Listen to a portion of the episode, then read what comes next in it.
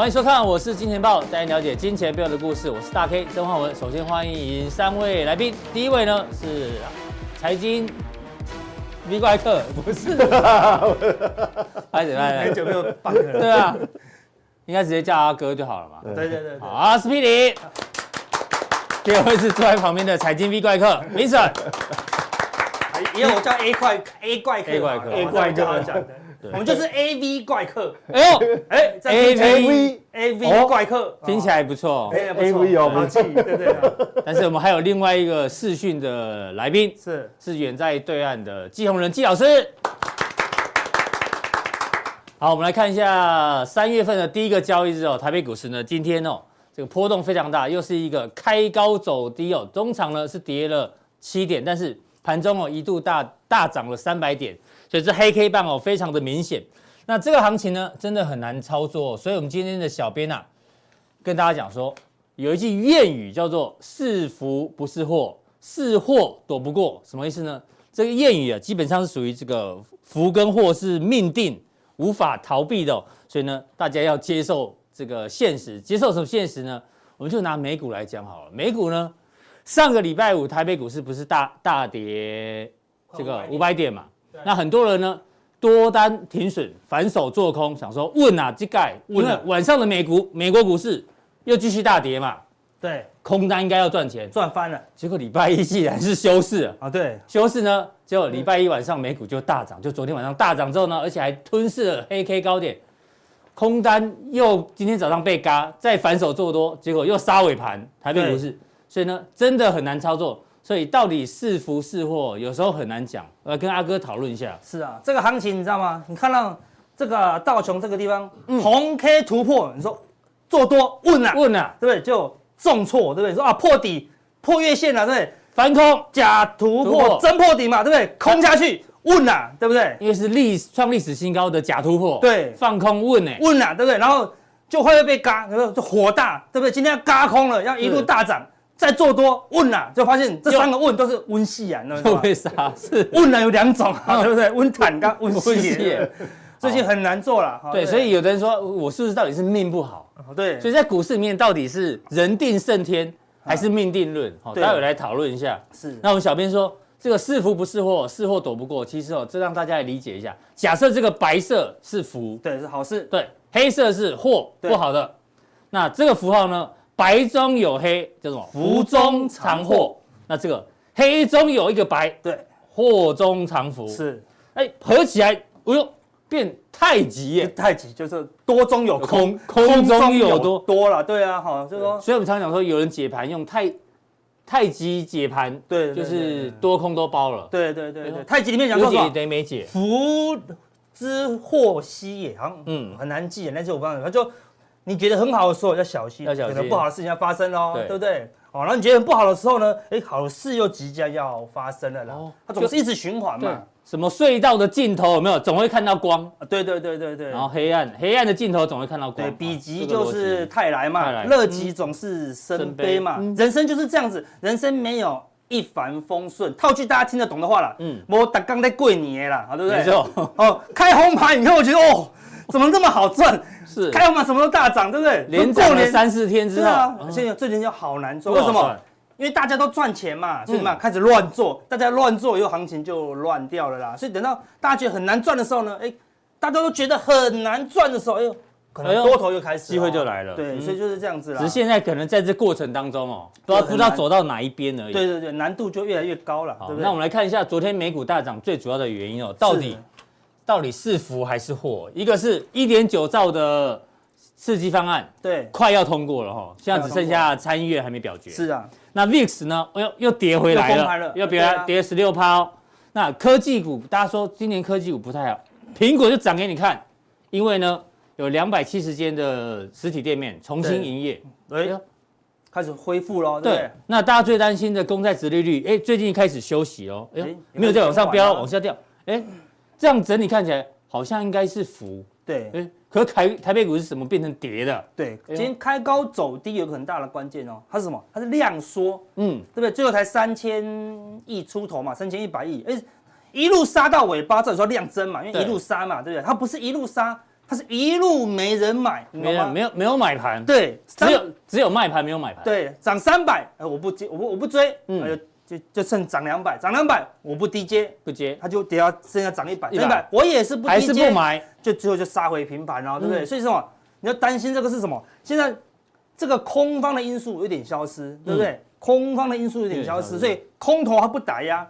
但多头呢，他也会怕，多空都怕，那就很害怕了，那就我们就要害怕了，为什么？是，就大家观望了啦。哎，所以最害怕就是大家观望，都观望，观望就多空怎么样都难做啊。尤其上个礼拜五跌了快五百点，台台北股市融资还增加，还增加，但是上礼大家都好紧张哦。事实上，上礼拜五融资很简单，上礼拜融资增加多少？十五亿，嗯，光台积电融资就增加十八亿了。对不对？有，我有看你的 FB。对对，所以今天当然很容易开高走低，因为台积电就攻不上去嘛。对，太多人有台积电，你说事不过三，上一次打下来低阶大赚钱，对，这次打下来大才散户什么不会，就是会照上一次的做法，对，一定就低阶，就比照办理。对，所以这次就算要涨，也可能要整理一段时间呐。好，所以看起来难度变高了啦。好，那我们说什么？该补的一定要补，会打麻将的都知道哦。你拿到这八张，你再做一个动作，对不对？补趴，对不对？补趴呀，对不对？你该补没有补？哎，麻将是？对，这在你心目中是原来是一桶啊，一桶啦，对对对，一桶的概念是？对对，听一桶的意思。一桶哦，所以用麻将来解牌。对对对对对对，所以拿到这个就要补哦，不补会怎么样？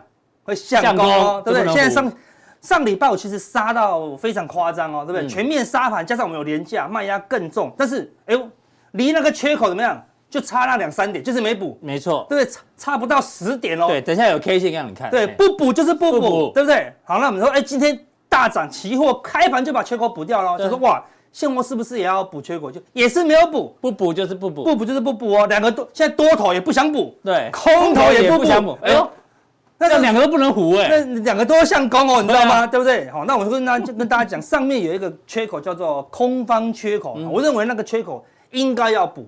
是应该要补哦，对不对啊？如果不补，就会向攻哦，哦，多头就会很明显的向攻啊。其实阿哥讲了这么多，大家知道，其实接下来行情哦，操作难度会越来越高，会很高了，对，上下都有缺口哦，对不对？好，那我们先回回过头来看一下道琼，看，嗯，非常难了，好，突破又跌破又站上，是吗？那就是大整理，那事实上很大一根，有没有？对，你看这边已经被扒到昏倒了，这是期货哦，对不对？夜盘扒，夜盘扒，夜盘扒完，哦，突破了，终于要表态，突。八成这样子突破，应该是真的嘛，对不对？八更用力哦，对不对？本来是这样子，后来是这样子，懂 我意思吗？后来这样可能用脚踹，你知道吗？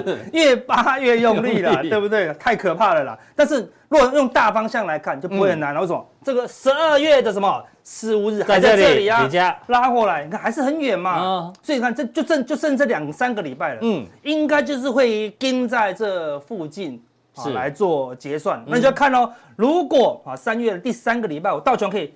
拉到这里结算，啊，多方很强。对，那如果回来附近结算呢？没有，如果那是达不到这里的啦。对，如果它是很弱的，离这个高点有点距离，嗯，那表示什么？这个结算是非常弱，只勉强在相对高档，因为已经没有几乎没赚到钱了哦，对不对？你还拉不上去，好，对不对？好，所以呃，未来就是观察，在这个高档附近来做结算的几率是高的。你觉得？上面结算几率比较高，比较高，因为就剩两三个礼拜了嘛。对，到通常到三，你说阿哥怎么看事物的结算方向？嗯，就到了三月初，好，六月初、九月初、十二月初，对，就是他要准备结算的时候，剩下两三个礼拜，通常多空已经成定局了啦。嗯，因为如果说你打回来这里，就多空都没有赢哦。对啊，对啊，对啊。空头要赢，要打到这里哦，时间不够啊，三个礼拜，除非出现大利。没有，因为你刚刚前面讲多空都向攻啊，所以呢就和局哦，和和局。就是跟十二月份结算日差不多，也有这种几率，但是目前来看是多方赢啊。反正结算前应该没有太大的空方风险，好，那会有个相对的。但结算过后，反正就要小心一点啊。如果他这么弱势的做结算啊，因为在结算前发生一些弱势的现象，纳斯达克之前一口气破月线。拉起来过高，有一口气又什破季线哦。可是它十二月结算在这边，对不对？对，你看它已经打到这里，它比较接近哎，对不对？对啊，所以纳斯达克是很弱的哦，直接打回它的那个结算的位置哦。所以纳斯达克已经有弱势的一个表态了，因为纳斯达克本来就是大主流中的关键哦，对不对？好，纳斯达克如果弱势，而是全球的科技股都会比较弱一些。而且它没有突，它没有站回去，也没有站回去，没有突破，对不对？对，然后你可以看到这个地方拉过去，这个是。月线的那个什么透底透底值哦，它又是往上跑哦，所以月线会开始往下弯喽，反压。它如果那杀了之后啊，三个礼拜还站不上，那晃啊晃啊，嗯，再往下杀，那就会往下死亡交叉哦，那风险就会越来越高哦。好，那是之后的事情了。但短线上多头是还有机会了啊，因为最强最强的是什么？罗素两千，罗素两千，每次上次跌破月线假的又过高，这次跌破月线又假的，你看事实上。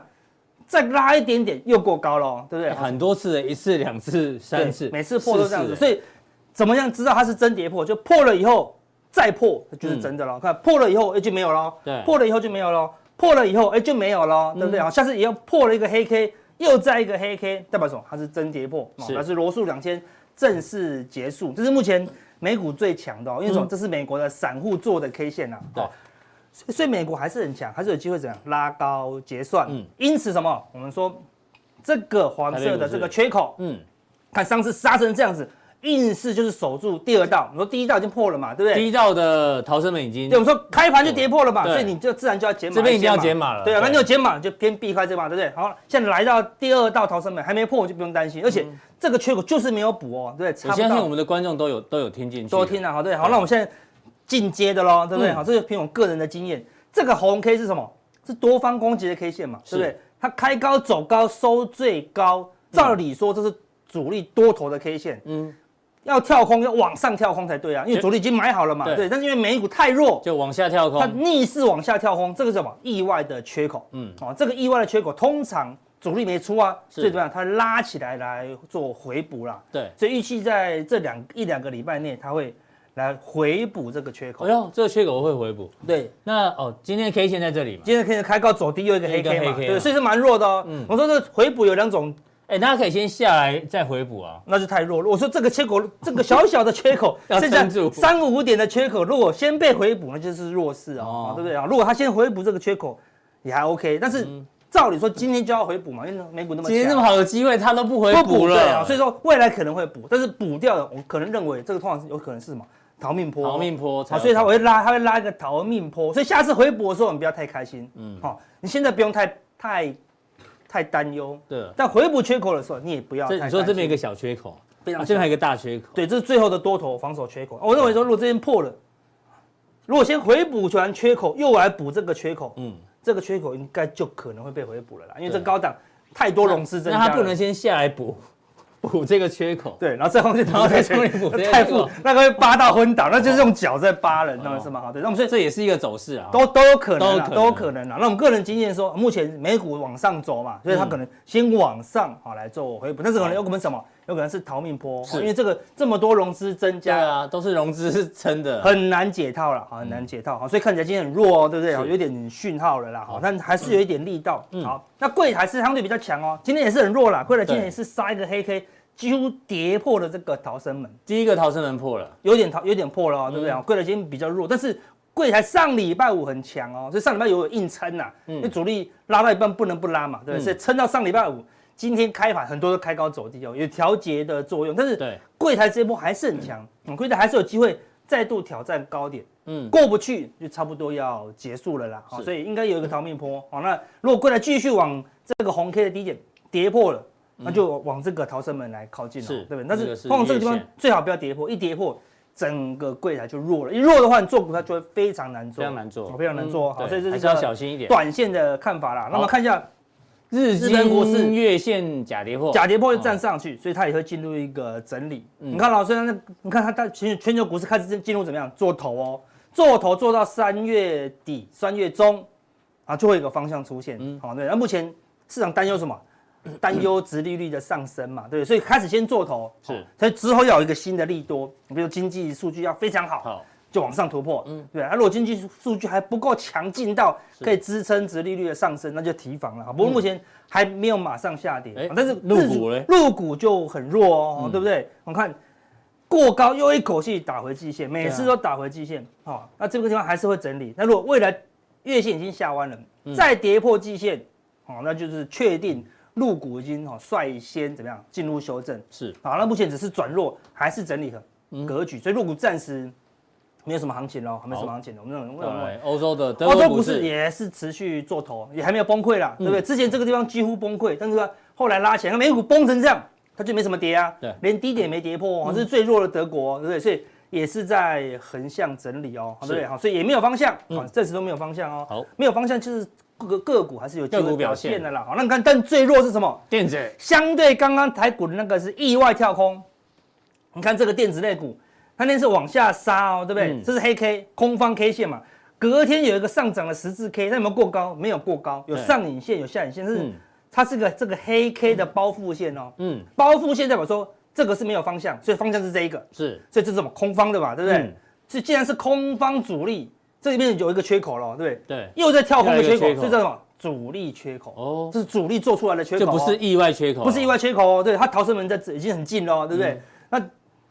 未来呢，这个缺口应该补的几率就比较低哦。嗯，好，所以如果电子股不补缺口，已经是两个喽，是对不对？攻击缺口、中继缺口，嗯，中继缺口可能就很多个喽。所以看起来电子已经有空方缺口的味道。所以你刚刚讲美股纳斯达克也比较弱，那台股电子股也比较也是比较弱哦。对，我们那时候在这地方讲，就说电子就不是主流，因为它过高就是没有往上冲嘛，对不对？所以看它不但没有往上冲，还进它可能会横往下走，是该涨不涨。必大跌，必大跌哦。好，对，它只是还是还是它是它是属于很往下的整理啊。所以在电子往下整理的时候怎么办？那台股要去补缺口，靠什么？就靠非金电跟金融哦，对不对？所以我们来看一下，看非金电就是很强哦，对不对？好，它是过高才压回啦。对，今天也是收黑 K，对，但是它还是过高整理哦，对。所以未来电子很弱的时候要拉非金电还是会继续拉，嗯，哦，可能还是会拉非金电，因为过高了，它还是有攻击的企图。就只剩非金电跟金融有过高，电子是没过高的，对所以拉还是会拉哦，非金电跟金融。但是如果他们也不拉的话，那就完蛋了。那就完蛋。如果非金电也跌破了这个好前高，跟电子一起跌，那就是假突破哦，那就真拉回了，拉回明显的修正。对对对，所以用。非金电要拉也是拉非金电，一样金融好，金融看上礼拜五因为大环境不好，一直狠狠的拉下来，对不对？好大一根哦。但今天金融就没什么跌喽，对，今天今天今天金融松小红哦，相对是比较强啦，对不对？好，所以金融要拉还是有机会要拉的啦，因为金融通常撑末升段啊不会这么弱哦，可能还要再拉用力一点，好来回补那个缺口啦。所以这个是大环境造成的空方缺口，并不是他自己的。好，所以呃整个大盘还是有机会补缺口。那相对比较强的是什么？柜买生技，柜买生技今年是小黑 K 哦，看看相对前面那些很弱势的股票。你上讲的浩鼎连续两天涨停板。对啊，因为什么？因为都无罪四开市嘛，对不对？哈，对，所以生技还是有火药味在里面哦，对，还是有还是有个别股突破。对，所以呢，看起来很弱，对，那个合一很弱，对不对？好，高端很弱，对，但是你看哦，整个生技股是守在这个红 K 的二分之一哦，它不是守低点哦，它是守二分之一哦，所以还是算很强了，对不对？只是目前。大环境冷却一点的，不知道是由金融、非金电还是生技谁先点火了。好，那目前来看，他们都还是守在一个相对强势的位置了。好，所以大盘个股表现，指数还是继续整理，但是缺口会补，但是补的时候，嗯。就要特别小心。我个人的看法就是，我会做股票，做做做，做到三月中到四五日左右。嗯，一旦回补缺口，你们大家很高兴的时候，我就会开始减码了。嗯哼，哦，类似这样。这是目前的规划。目前的规划提供大家参考了，对不对？好，所以你看，我们之前讲的华航早晚要发生的事情，对不对？好，这个周末出的新闻，对不对？已经开始推测解封后的需求涌出，这不用他推测百分之百会涌出嘛？我们这已经。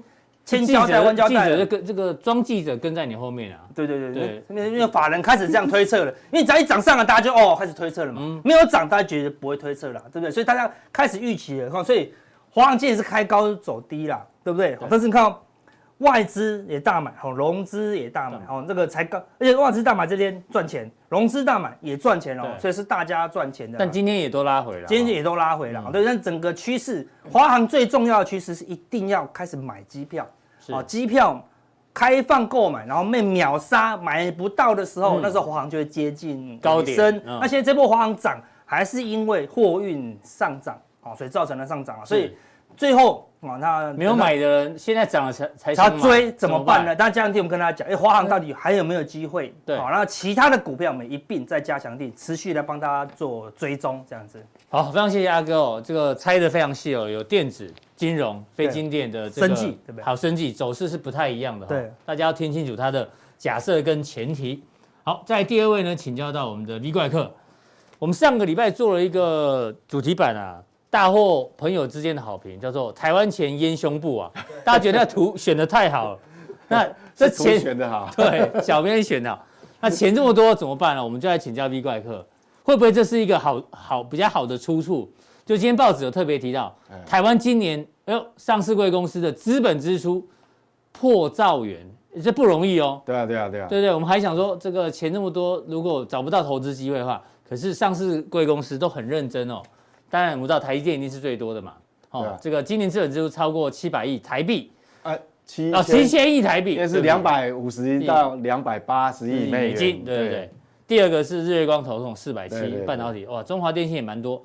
哇，联电这个都是半导体居多，面板的群创跟友达，他们今年股价真的感觉是完整的哦，需求突然增加，因为供就是因为新冠病毒的关系，是需求增加，需求增加，对对对。然后现在很多的车车子里面的那个面板越来越多，对对对对，用量越来越大。因为宾士好像最新的那个 C 系列、S 系列中间也跟 Tesla 一样，放一块大面板在里面。其实以后的车都变这样，以后的车大概就是。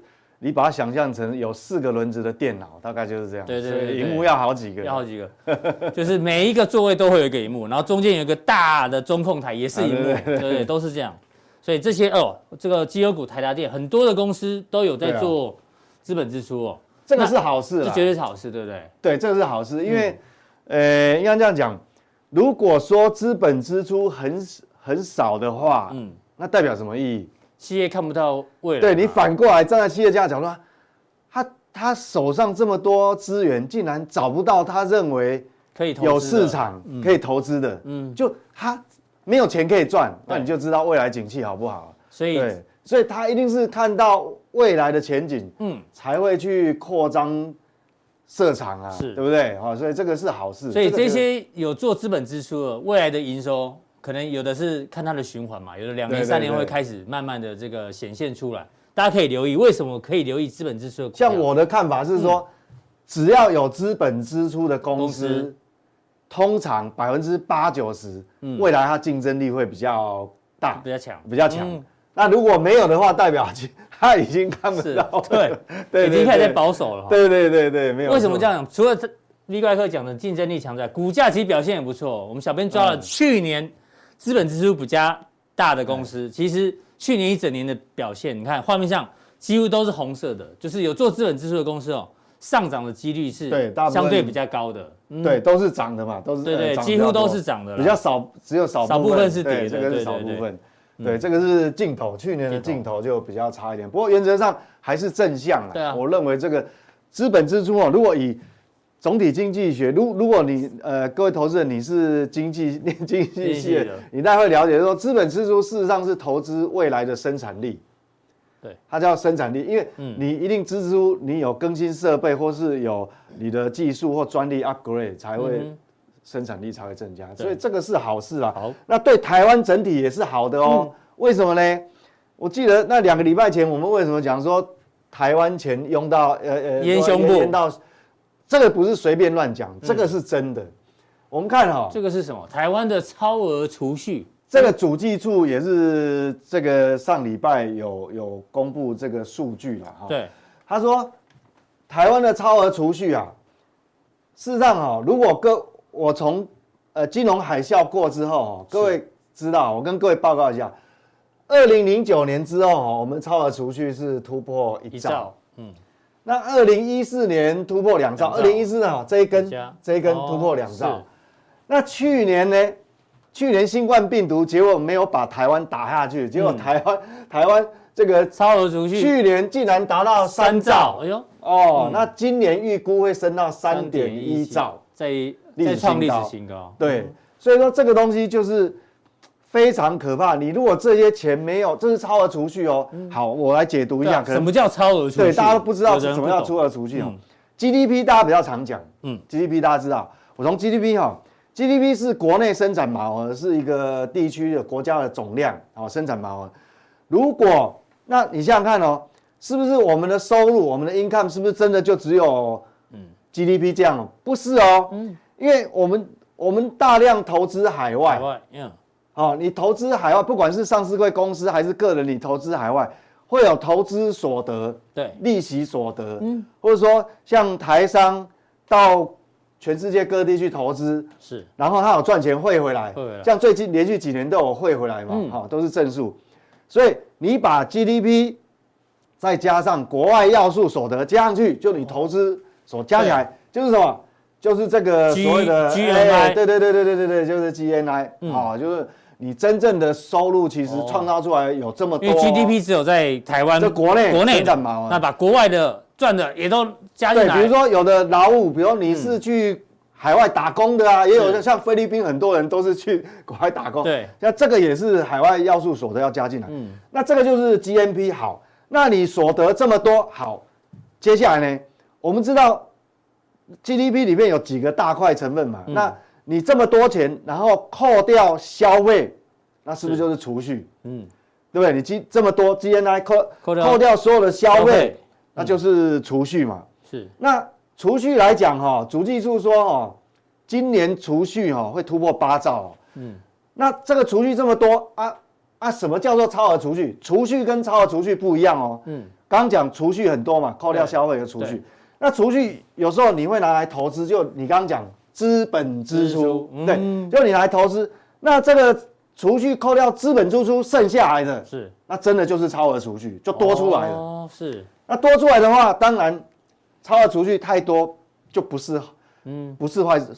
有超额储蓄是好的，但是太多是不好，因为也不能太多了。对，不能太多，因为太多就好像你一个人哦，嗯，吃太多了，没有运动，是，然后那个脂肪一直堆堆积，对，就那它会作怪，脂肪肝，哎，对，那那个脂肪就会作怪，脂肪肝啊，或是什么三高啊、血压什么，那超额储蓄过多了也会作怪，它做什么怪？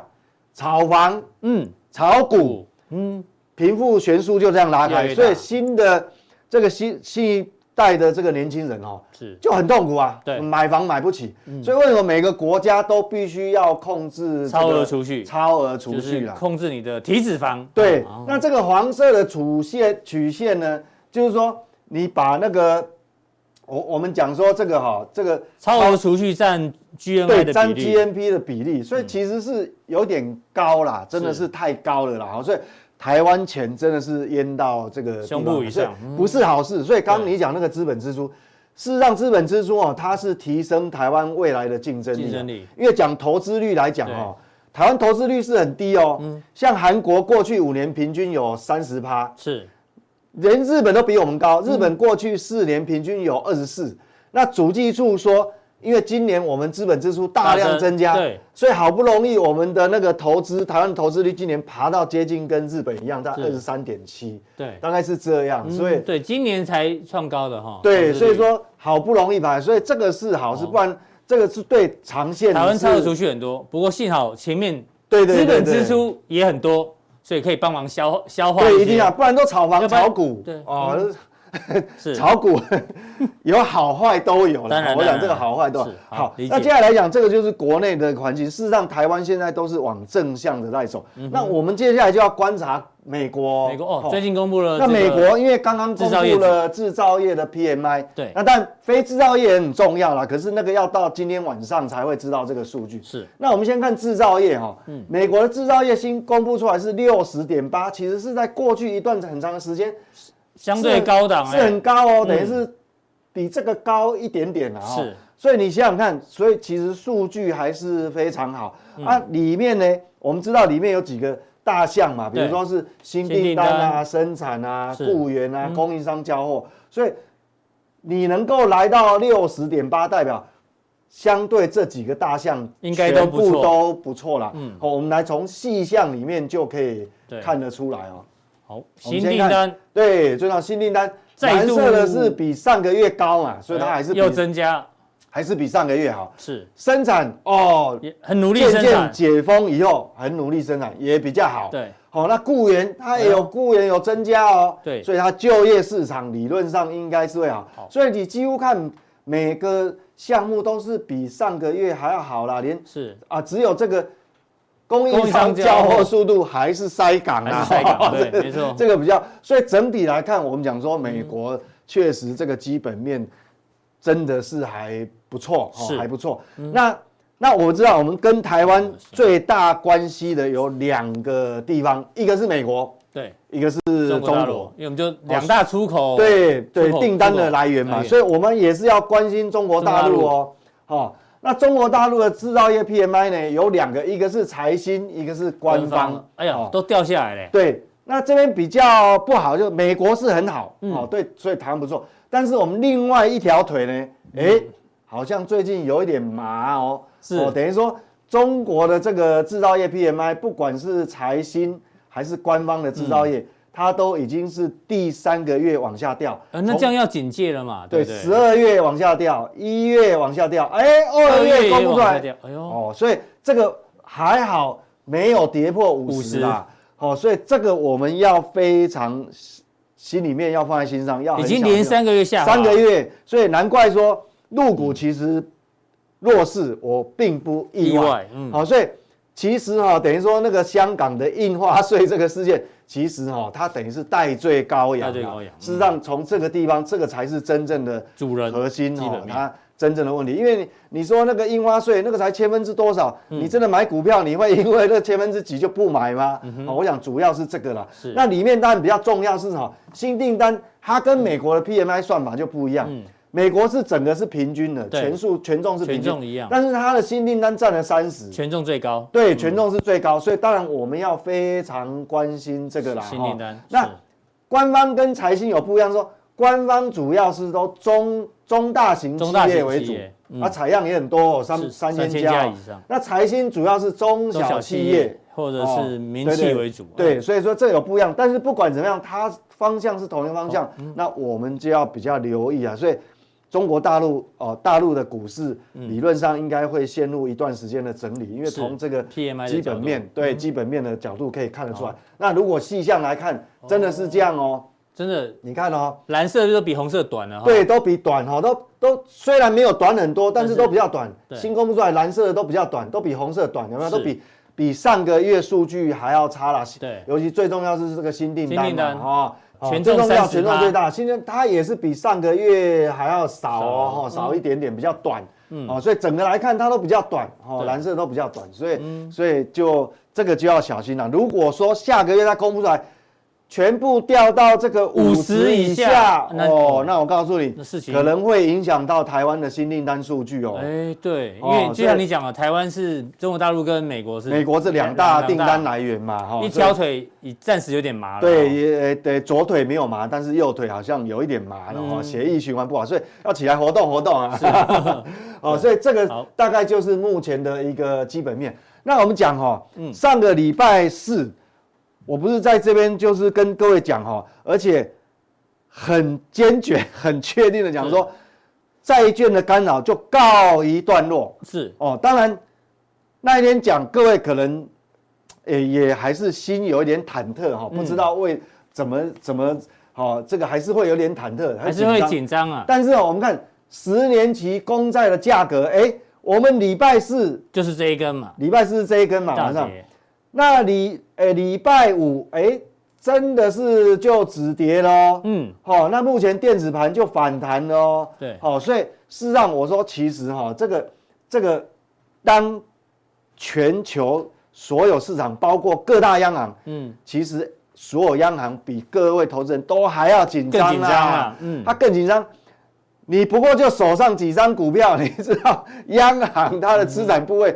它一旦失控，那国家会垮掉的啊，所以它比你还紧张，所以他也有看到了哈。嗯，所以既然公债的价格它已经开始止跌稳下来，嗯，那当然，所以我们上礼拜四说，我认为告一段落，确实是这样。所以你觉得通膨对于通膨这个议题啦，对于全球资本市场的影响，应该已经。压力测试完了嘛？对，为什么？因为我们上礼拜不是有举这个图吗？嗯，因为它只是短线干扰，短线。但是如果过去来讲，你时间拉长，它不见得完全是负相关嘛。嗯，好，你看殖利率跟美股，它有时候正相关，有时候负相关嘛。对，好，那这个图，诶，如果不清楚，你就去看上个礼拜四的视频，我就讲得很清楚。对，那我如果好，我来讲。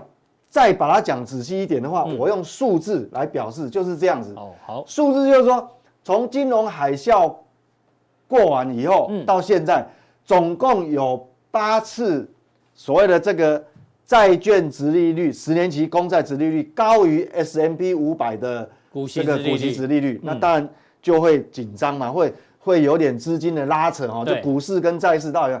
那这个八次里面呢，嗯，你要扣掉那个那个殖利率是往下走的，那不算，嗯，因为那是殖利率，那只是说，哎，股息殖利率跌的比债息殖利率还快，是。那你要把那个，我们这一次是债券殖利率往上涨，你要里面八次，你要找那个上涨，就一二三四五有五次，哦，这五次殖利率往上。那我们我用不一样颜色框起来好，嗯，各位看哦。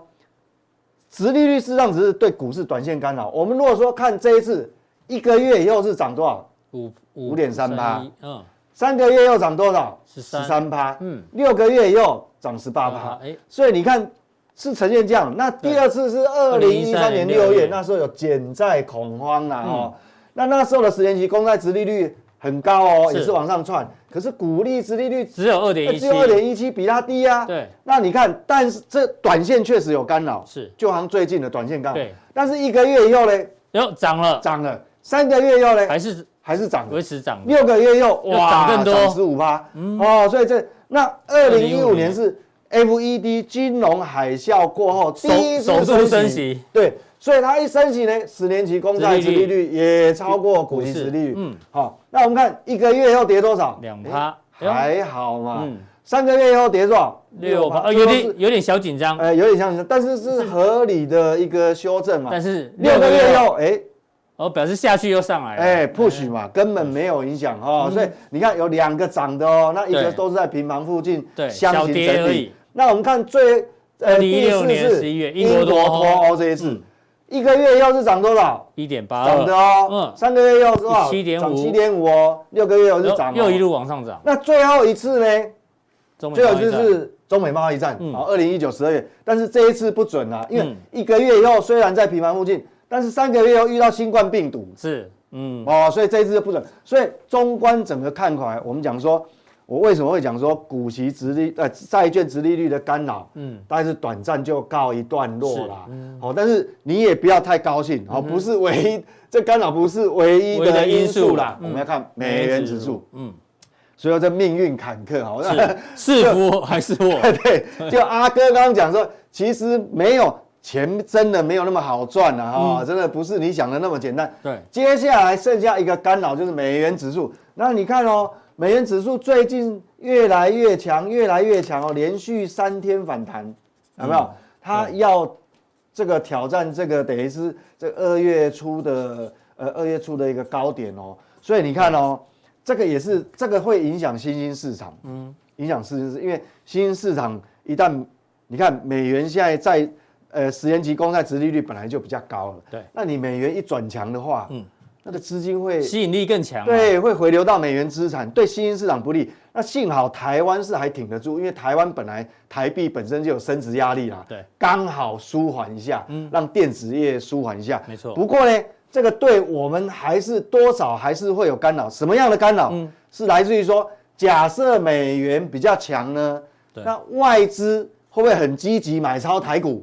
就不会喽，嗯，对吧？所以说，美元如果比较强。那外资要积极买台股的意愿呢，就降低了。嗯。所以基本上，我现在就做一个结论，是就整体来讲，我们这个台股哈，其实美股也好，台股也好，得暂时是一个箱型的整理。箱型整理。就像今天开盘哇，涨三百多点，你先不要不要急。既然是箱型整理，代表你去追高，你呢还是要冒风险的。是。那如果重挫，既然是箱型，反而是要。哎，对，挑股票的时候，对你如果是空手者，反而是你的机会。嗯，那所以美元指数的干扰，目债券干扰完了，美元还没有结束哦。是，所以还是要看这为什么，尤其是对贵金属，我我讲的常在操作贵金属哦，干扰这是最严重的。今天 V 怪客在加强定要把对贵金属拿出来。对，那我们加强定呢，我就们就各位讲说，现在来讲，针对这个白银呢，我们要怎么样去修正这个？短这个短线的交易策略，嗯，那还有说针对整个风格转换，就像阿哥讲嘛，对，现在整个电子股、半导体虽然长线还是看好，但短线，但短线不一定有利哦，是，那风格转换会有一些，不管是转机股啊，一些非电子股啊，非科技股，是。可能会串起来，那我们加强定一并告诉你。好，非常谢谢今天 V 怪哥带来的一个分享哦，请锁定他的加强錠。那当然再跟大家补充一下，我是金钱豹之 V 怪哥赢家列车这个免费列车呢即将启动，还没上车的人请赶快上车。对，这个我们这个统有这个统计哈，大概就是到三月七号，今天已经三月二号，三月七号是最后的报名截止日哦，晚上。嗯，那我想哈，只要你有报名，是，就算你这一次没有抽到，好，那我们会在下一次的列车。让你优先优先上车，让你优先参加 是哦。我想尽量，因为还有五天的时间。对，OK。然后只要在以下机构哦，在我们的官方 FB 都写得非常的清楚。对对对连接。对，希望大家都能够踊跃参与，因为我想今年的难度肯定都会比去年高。那我会针对一些细节的交易策略，因为我比较比较少讲这个短线的一些细节的。这个控制风险哦，嗯，那我会一并在这个会场呢，是你什么疑难杂症哦，尽量能够回答你。嗯，好，这个刚前面两位大师都讲到，今年的操作难度很高。去年很多视频哦，都大家都变股神嘛，对不对？今年可能你乱跟老乱看视频，乱跟老师哦，可能不小心跟到衰神哦。对，所以呢，这一定要大家小心精选。那当然了，刚刚前面有提到我们的来宾呢，今天另外一个就是季宏仁季老师，哎。今天在我们的普通定跟加强定呢，都有他对于美股，呃，对不起，对于陆股跟港股的一个看法，让大家做一个参考。各位投资朋友，下午好。那我是季老师，啊，很高兴在这边又跟我们投资朋友碰面了啊。那我们来谈谈说，在这一个礼拜以来，全球股市的一个变化情形。那很明显的哈，在去年股市涨幅其实是相当的热络啊，投资朋友大概都有赚到钱哦。那但是今年呢，我们感觉说今年可能要获利比较不是那么容易哦。那我们看说这一段时间全球股市之所以能够大涨，它很重要原因是钱太多了，市场上钱太多，但是没有很好投资标的，所以资金大部分都跑到了证券市场上面去。那我们思考一个问题：大陆股市在去年股市绩效最好的基金报酬率大概有多少？投资朋友先思考一下，我这边可以提醒投资者，他的报酬率绝对超过百分之百。我们看到说，中国大陆在去年基金的排行榜当中，绩效超过百分之百的股票大概有三十档，前三十档它的收益率没有一个低于百分之百的，至少有百分之一百以上，一百一以上。可见呢，他们的绩效是相当相当的好的。那他们买的股票是什么？就像我们上个礼拜跟投资朋友分享的，他们买的股票就是抱团的股票，就什么漂亮五十的股票。我们看看漂亮五十相对于说中国大陆几个重要指数，它的涨跌幅差别在哪里？上证指数全年涨幅只有十三点八七，沪深三百只有二十七点二一。因为上证跟沪深三百，他们有很大的权值股，尤其有金融股，所以他们涨幅相对比较小。深圳成分股涨幅有三十八%，创业板大涨六十五%，创业板五十八十八%，科创板五十全年涨幅也有四十%。但是我们看到这些中国大陆的一个国内基金，它的绩效超过百分之百，很明显，他买的都是那些。很重要的抱团股票，我们讲过的漂亮五十，那些科技类股，那些生技股，那些白酒相关的股票，内需相关的股票。但是未来的情形会是这样子吗？明年还有这样子的机会吗？我们来看一下。这是我们想到了二十年前的故事。二十年前，纳斯达克科技泡沫化。如果投资者经验超过二十年的话，你会记得那一波的走势。纳斯达克是仅次于纽约交易所啊，全球第二大的一个证券市场。它成立时间应该是在一九七一年前后。那它指数回溯是在一九六五年的十二月三十一号，基期是在一九六五年十二月三十一，呃，三十一号。那我们发现说，在科技泡沫化之前，纳斯达克。为主的美国的科技类股指数涨幅其其实将近二十倍啊，我们这边看到的数字还诶不足啊，因为它时间更长啊，它从一百多点起涨的啊，涨幅将近二十倍。之后莫名其妙的就这样子往下掉了。其实是莫名其妙吗？其实不是。最后那一年，一九九九年那一年，股市的涨幅超过于前面十年的涨幅，涨幅很大。那时候投资朋友有印象的话，有一个多头走势令科恩啊，也是一个女的基金经理人，市场上的炒作她的题材。在那时候还有一个很重要的一本书，叫做《理财圣经》。理财圣经告诉我们什么？随时买，随便买，不要卖。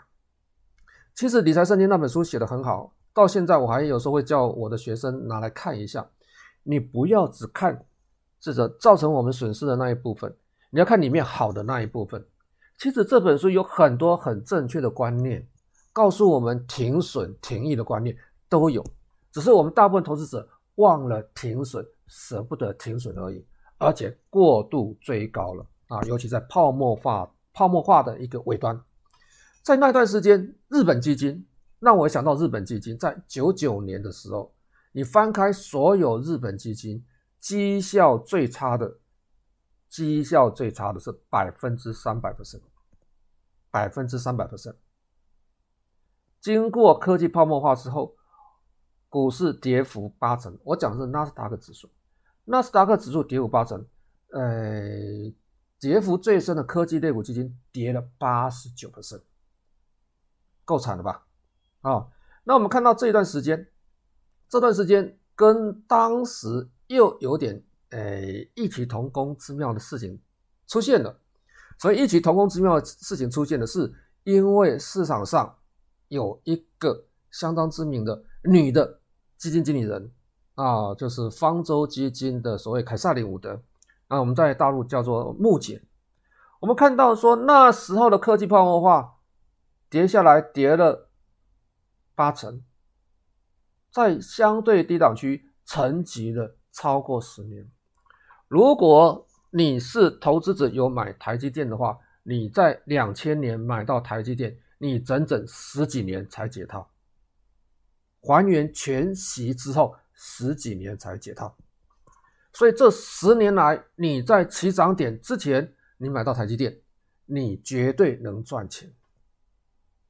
我们最怕的事情，就是说你用错误的策略赚到钱，你就认为那策略是对的。因为这十几年来，包括台湾股市都是多头的，股市回档一段时间之后，又会持续再涨。就像很多年轻人，因为现在钱太多了。他们买股票就像打电动的观念一样，打怪的观念。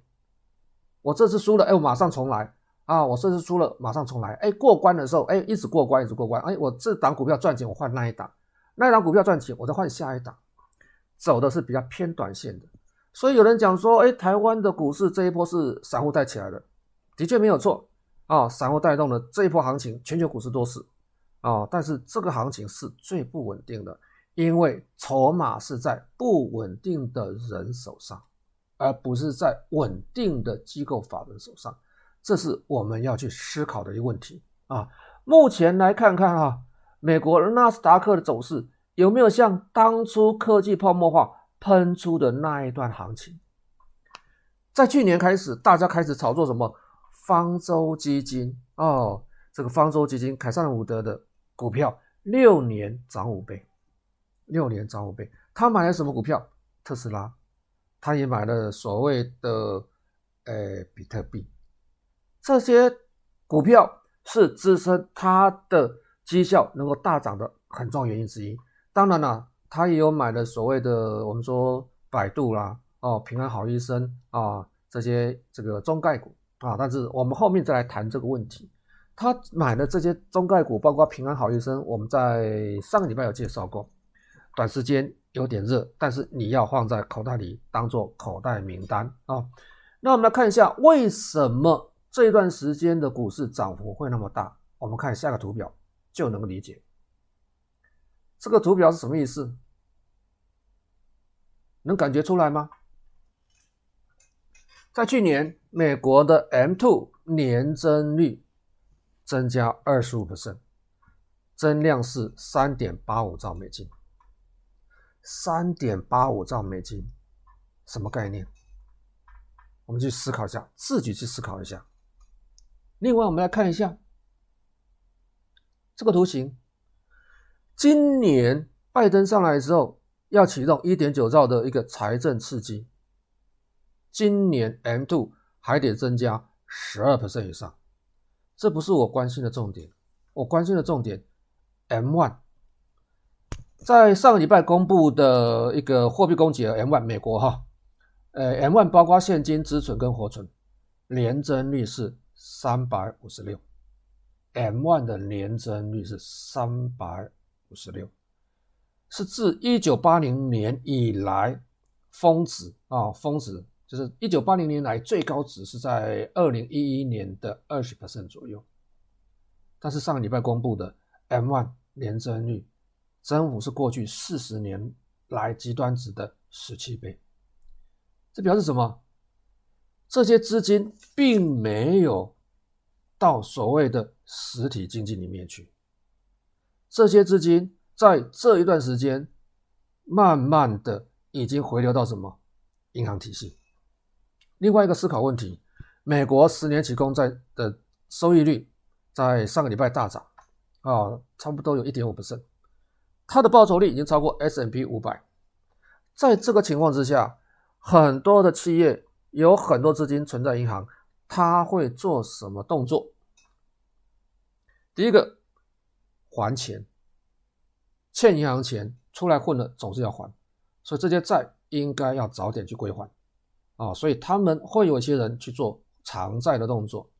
第二个，有可能会跑向原物料跟大宗物资。原物料跟大宗物资，如果我们的投资朋友有在外面吃饭的习惯，你会发现外食的成本好像增加了啊，因为大众物资的价格一直在往上的一个攀升。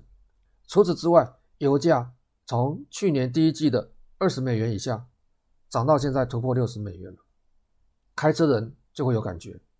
在这个情况之下，我们发现。这些大众物资也好，原物料也好，价格蠢蠢欲动，会不会有通货膨胀？自己去思考。另外，有些资金会回到收益率比美国更高的地方。那什么时候通货膨胀形成？什么时候会压制通货膨胀？压制通货膨胀就是要升息。现在可能还大家还没有那种感觉，但是敏感的企业已经在开始做动作了。这是我们要思考的一个问题。那我们再看一下，我们说上个礼拜巴菲特啊召开这个二呃，这个是好像六十五十五年啊五十六年，他每年会召开一次这个给股东会的一个信啊，他公布了他这个伯克夏海湾去年的绩效，很明显哦，伯克夏海湾去年绩效真的很不好，他去年绩效只有二点四 percent。相对来讲啊，这个 S M P 五百它的这个报酬率是十八点四 percent。看这个线型你就知道啊，这个粉红色的啊就是 S&P 五百的一个指数走势图，那下方的 K 线就是我们的这个波下海湾的一个走势图，二点四百分比上十八点四。看科技类股基金去年这个美国的科技类股基金的一个。金额哈，申购金额也创了一个近几年来的新高哈。这世世世界上全球的资资金有跑到美国去买这种科技类股基金的迹象，包括中国啊，我们说这些股票、这些基金大涨啊，绩效都超过巴菲特啊，都超过巴菲特。那我们再看另外一个图好了啊，这是纳斯达克跟 S M P 五百，我们就知道 S M P 哦，十八点四 percent 超过二点四 percent 的破价好关哦。那我们看看，这是什么？纳斯达克，纳斯达克的走势远远把 S&P 抛在后面，所以在去年没有买科技类股的啊，这个没有买 FANG 的啊，没有买 Microsoft 的啊，这些股票其实报酬率、绩效都不好。中国股市在去年的平均报酬率是。二点七九，如果我没有记错的，不到三百分但是我们看到指数涨幅其实都很大，但是有将近三分之二的大陆股市是没有涨的，啊，这是我们要去思考的问题。好，波克下海湾真的绩效不好吗？他已经连续两年超过输给所谓的 S&P 500了。但是我们看长期以来，他的绩效真的不好吗？我们说年年都有股神会出现。大陆上做了一个统计，哦，你的年均复合报酬率能够达到二十 percent 的，一年很多，三年也有，五年当然也有。五年年均复合报酬率超过二十 percent，它不是涨一倍而已哦，那一点多倍了。但是你要十年都能够维持复合报酬率有二十 percent 的，其实找不到，在中国大陆。那我们来看一下，波克下海湾，在二零二零年，扑克下海湾我们刚才讲过，它的一个报酬率只有二点四 percent，但是长期来看啊，从它开始有股东会的信。从一九六五年到现在以来，它的每年的市值复合的一个增长率维持二十 percent。S&P 五百是多少？S&P 五百只有十点二 percent。那 S&P 五百四点二 percent 好不好？长期持有都很好。好，我们再看一下一九六四年。哦，到两千年哦，两二零二零年哦，就到去年底，坡下海湾的市值增幅是多少？你就算不出来了。哦，两千多倍。S&P 五百是多少？两百多倍。显见长期投资的巴菲特，他的绩效还是可以超越大部分的基金经理人跟投资者，只是说。你的持股时间有没有办法像巴菲特那么久？还有一个很重要原因，巴菲特他的基金开始的时候是在一九六五年那时候开始的，那时候是美国开始进入越战时候，开始有所谓二战之后的战后婴儿潮，那时候军工产业、科技产业、制造业蓬勃发展，它的消费市场蓬勃发展。现在我们要复制，其实是很难的。啊、但是长期投资在相对低点找到好股票，长期持有，你的报酬率应该还是不错的。举个例子，你有没有办法持有股票，等它腰斩之后再回来？去年暑假的时候，我们曾经有一个专题啊、我们说这个大陆的 Ten Burger 股票，十年涨十倍的股票，几十档啊，但是这些股票有很多都经历过一次、两次，甚至三次以上的腰斩。好，那我们来看一下啊，波克夏海湾的主要持股。啊，从这个持股当中，我们很明显看到哈，它持股最大宗的是苹果。啊，不晓得我们的投资朋友可不可以看得到哈，字有点小。啊，苹果它的市值是最大。啊，啊，大概有个百万、千万亿、十亿、百亿、千亿、一千两百亿啊，是苹果。那持股市值第二大的是这个美国银行啊，美国银行啊，美国银行在什么地方？啊，在这个地方啊，那再过来持股第三大是可口可乐啊，再过来是美国运通啊，穆迪、啊，还有一个通信公司。那持股第八名的是比亚迪啊，持股第八名是比亚迪啊，比亚迪在什么地方？在这个地方啊，比亚迪持股第八的是在这个地方，比亚迪。好，不晓得投资朋友可不可以看到我的滑鼠游标哈？那因为光笔哦，这个新电脑还没有。这个安装这个笔型的工具啊，所以可能有些时候不晓得指得出来指不出来，哦，会慢慢改善。那巴菲特持股第八名是比亚迪啊，比亚迪你有没有办法持有时间跟它一样久啊，能够忍耐股市的一个波动呢？我们看一下比亚迪，比亚迪在零七年底巴菲特买进的时候，十二年来曾经出现六次的腰斩，就像我们讲。说，在暑假的时候曾经提过，说，哎，中国大陆的十年的 Ten Burger 的股票，就十年十倍的股票，那大概几十档，但是这几档几十档股票当中，大概至少都会遇到一到两次，甚至三次的腰斩，最惨的跌了八成。你有办法持股持有那时间那么久吗？就像持有比亚迪一样，巴菲特持有比亚迪，比亚迪十二年腰斩六次。但是持股至今赚了二十五倍，啊，这你可能看不出来腰斩啊，因为我是还原全指啊。你看它那个平常股市那个走势，你可能比较看得出来啊，这是还原全指走势图。从比亚迪的一个投资概念啊，从巴菲特投资概念跟这段时间股市的一个一个涨跌的状况，那在股东会给股东会的信当中啊，我们看到说，哎，巴菲特对未来啊他的投资方向给了一个建议啊，给了一个建议。那当然了，这个你买相关的股票，你也要找好的切入点啊，因为巴菲特是长期持有啊。那第一个就看好新能源。啊，包括我们说光伏啊、太阳能题材的风电啊、新能源车，那是长期投资的热点啊。包括美国、包括中国大陆都是啊，这是我们看好的题材之一。因为他已经告诉我们了，债券不是好的投资标的啊，认为股票的投资回报率会高于债券、高于商品或是基金啊，稳定性。那我们投资要买优质的企业，那所以优质企业永远不要问市场，这是大部分投资者没有办法做到的哈。只看指标的内在价值啊，只看指标内在价值，它到底合不合理啊？另外，简化来看的话，就是买龙头股，或是我们买指数啊，买指数。那有空的话，我们会在这边介绍一些 ETF 相关 ETF 跟买进的一些策略。那我们要休息一下，等一下我们来看加强錠。加强錠我们可以买进哪一些的股票啊？当然，这些股票你不一定要追价，有些股票要放在口袋名单。长期关注它，照顾它，观察它。啊休息一下，等一下回来。